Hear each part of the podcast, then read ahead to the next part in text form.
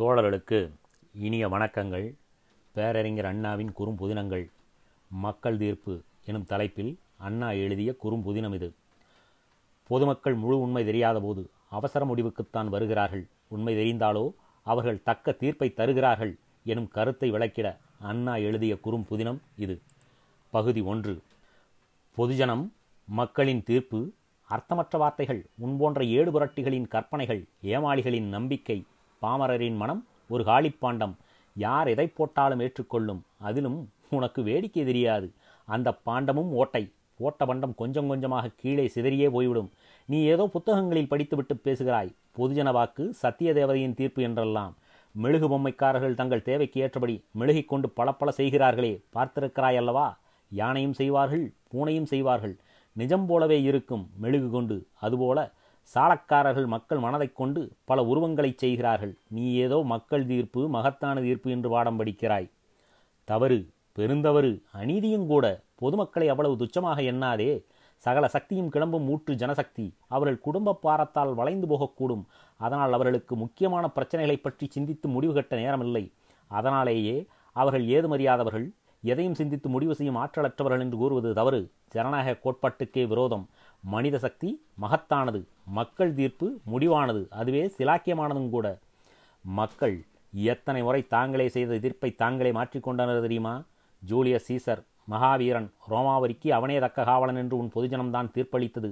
அதே பொதுஜனம் பிறகு சீசர் சர்வாதிகாரி முடிதறிக்க முயல்கிறான் குடியரசை குலைக்கிறான் என்று கொக்கரித்தது.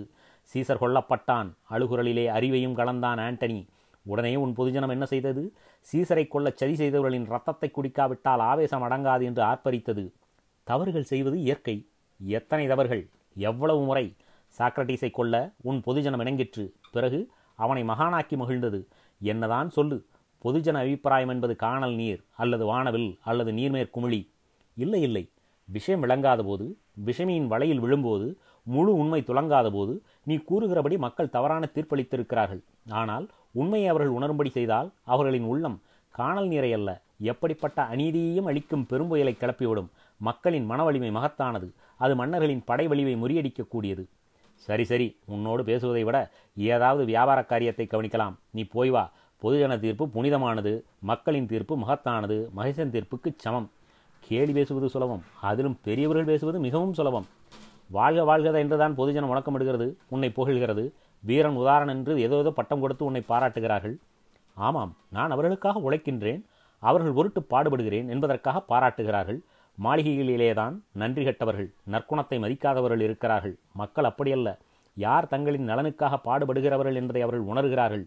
உணர்ந்தும் அப்படிப்பட்ட உபகாரிகளை பொதுஜன தலைவர் என்று கூறி பூரிக்கிறார்கள் பெருமைப்படுத்துகிறார்கள். ஆமாம் அதிலேயும் உங்களுக்கு சந்தேகமா?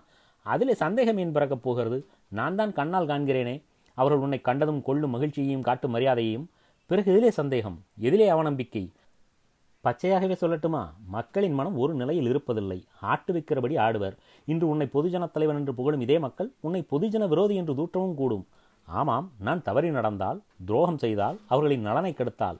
அல்ல அல்ல அவ்விதம் அவர்கள் எண்ணிக்கொண்டாலே போதும். ஆறாமற யோசிக்காமலேயே ஆத்திரத்தை கொட்டுவர்.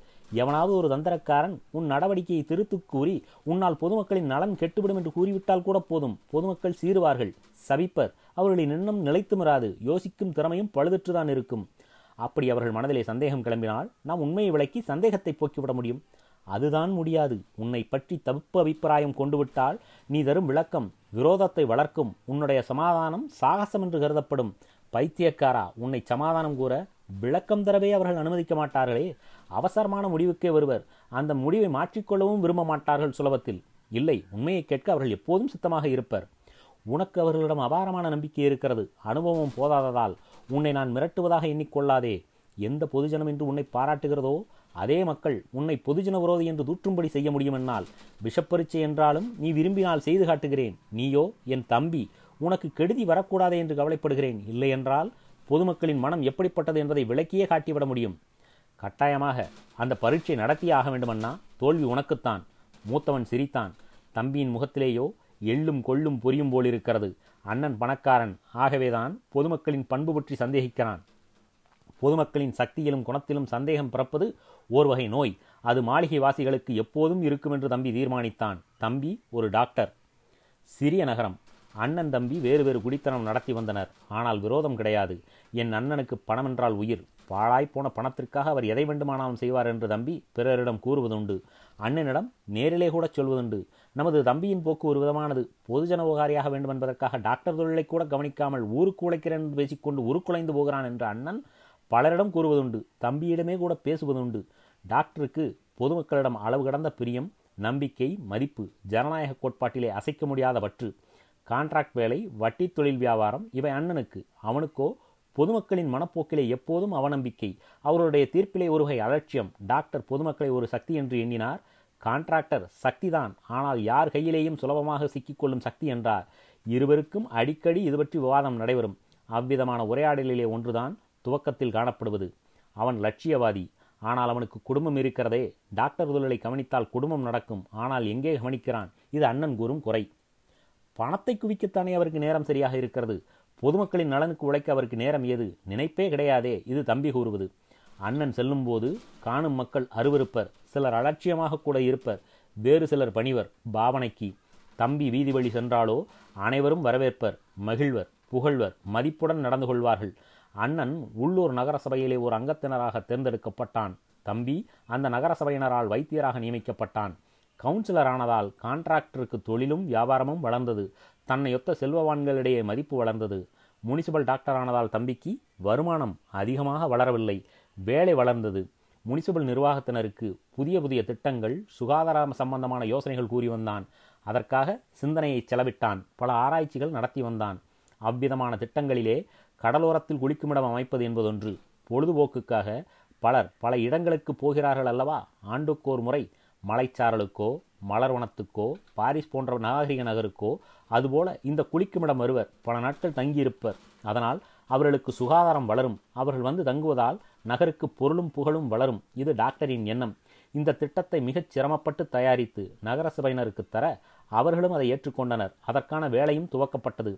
ஏற்கனவே பொதுமக்களின் அன்பை பெற்றிருந்த டாக்டருக்கு இந்த திட்டம் மேலும் ஆதரவை திரட்டிற்று. அவருடைய அறிவும் பொதுமக்கள் நலனில் அவருக்குள்ள அக்கறையும் வெகுவாக பாராட்டப்பட்டது.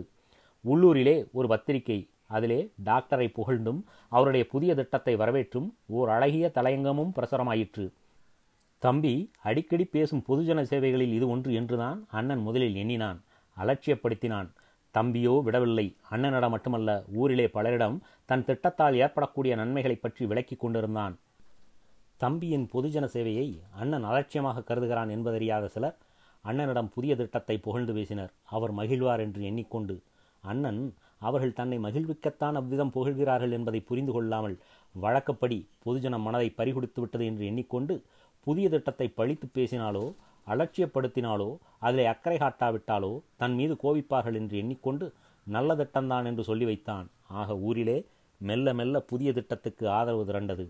புதிய திட்டத்தில் அண்ணனுக்கு உண்மையாகவே ஆசை ஏற்பட்டது. வேறொரு காரணத்தால் குளிக்குமிடம் அமைக்க தம்பி குறிப்பிட்ட இடத்தை கவனித்தபோது அதை அடுத்து ஏராளமான புறம்போக்கு நிலம் இருந்திர கண்டான். புதிய யோசனை உண்டாயிற்று. குளிக்குமிடம் அமைக்கப்பட்ட பிறகு அந்த இடத்துக்கு உள்ளூர் மக்கள் வரத் தொடங்குவர். மதிப்பு உயரும். அப்போது அதை அடுத்துள்ள புறம்போக்கு நிலத்துக்கு விலை அதிகப்படும். கடைகள் அமைக்க விரும்புவோர் புதிய வீடுகள் கட்ட விரும்புவோர் காட்சி சாலைகளை அமைக்க வருவோர் ஆகியோர் நல்ல வாடகை தருவர். நல்ல விலை கொடுத்தும் வாங்குவர். போடும் பணத்தைப் போல பத்து இருபது மடங்கு அதிகமான பணம் கிடைக்கும் என்று யோசனை ஏற்பட்டது. லாப வேட்டை தொழிலில் தேர்ச்சி பெற்ற அண்ணனுக்கு உடனே மோப்பம் பிடித்த புலியானான். புதிய திட்டத்தை பிரமாதமானது என்று புகழ்ந்தான். தம்பியை பாராட்டினான். முனிசிபல் சபைக்கு புதிய திட்டத்தை சிபாரிசு செய்தான். புதிய திட்டத்தை ஏற்றுக்கொள்ளச் செய்தான். டாக்டருக்கு பெருமகிழ்ச்சி. பொதுஜன நன்மைக்கும் ஊரின் கீர்த்தி பரவுவதற்கும் உகந்த தன் புதிய திட்டத்தை அண்ணன் ஏற்றுக்கொண்டது கண்டு கழித்தான் பொதுஜனங்களிடம் அபிமானம் அற்றிருந்த தன் அண்ணனுக்கு இந்த அளவுக்கேனும் பொதுமக்களிடம் அக்கறை உண்டாயிற்றே என்று எண்ணி உள்ளம் பூரித்தான்.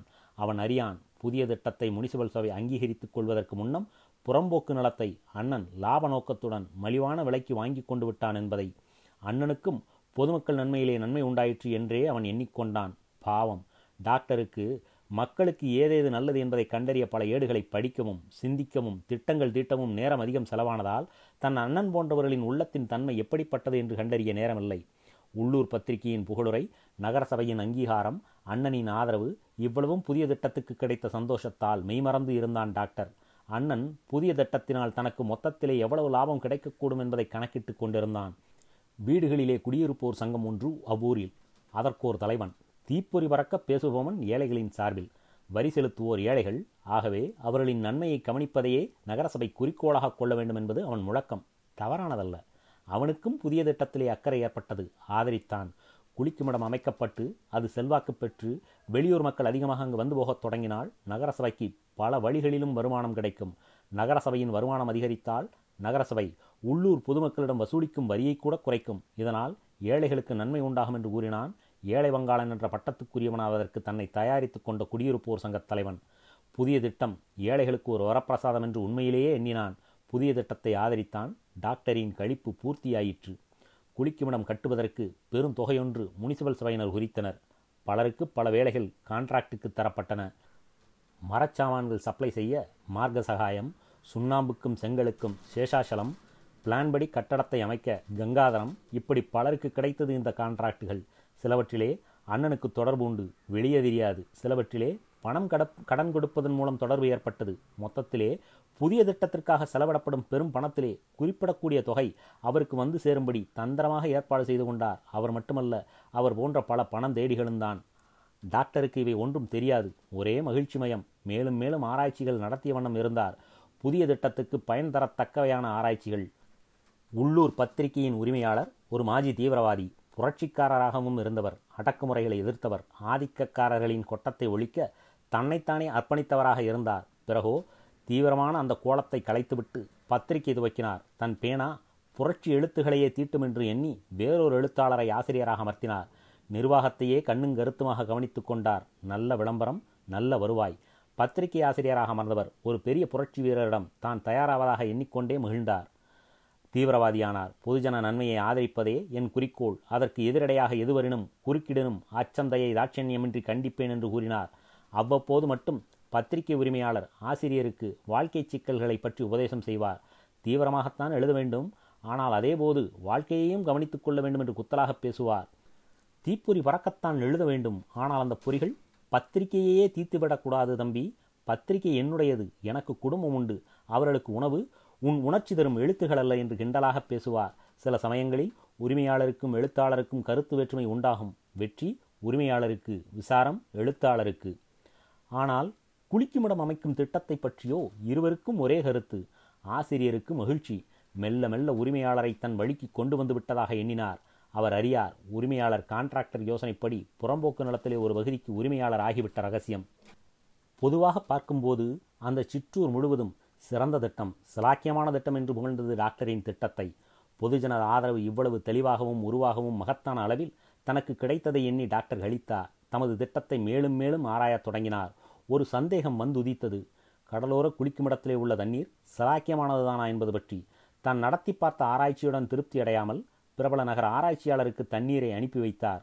அவருடைய ஆராய்ச்சி முடிவு கிடைத்ததும் தமது திட்டத்துக்கு பரிபூர்ண சிறப்பு உண்டு என்பதை உலகே ஒப்புக்கொள்ளும் என்பது டாக்டரின் எண்ணம். நகர ஆராய்ச்சியாளரின் கடிதம் டாக்டரை தூக்கி வாரி போட்டுவிட்டது நாங்கள் பரிசோதனைக்கு அனுப்பிய நீரை நன்கு ஆராய்ச்சி செய்து பார்த்து கீழ்காணும் முடிவுக்கு வந்திருக்கிறோம். தண்ணீர் அசுத்தமானது.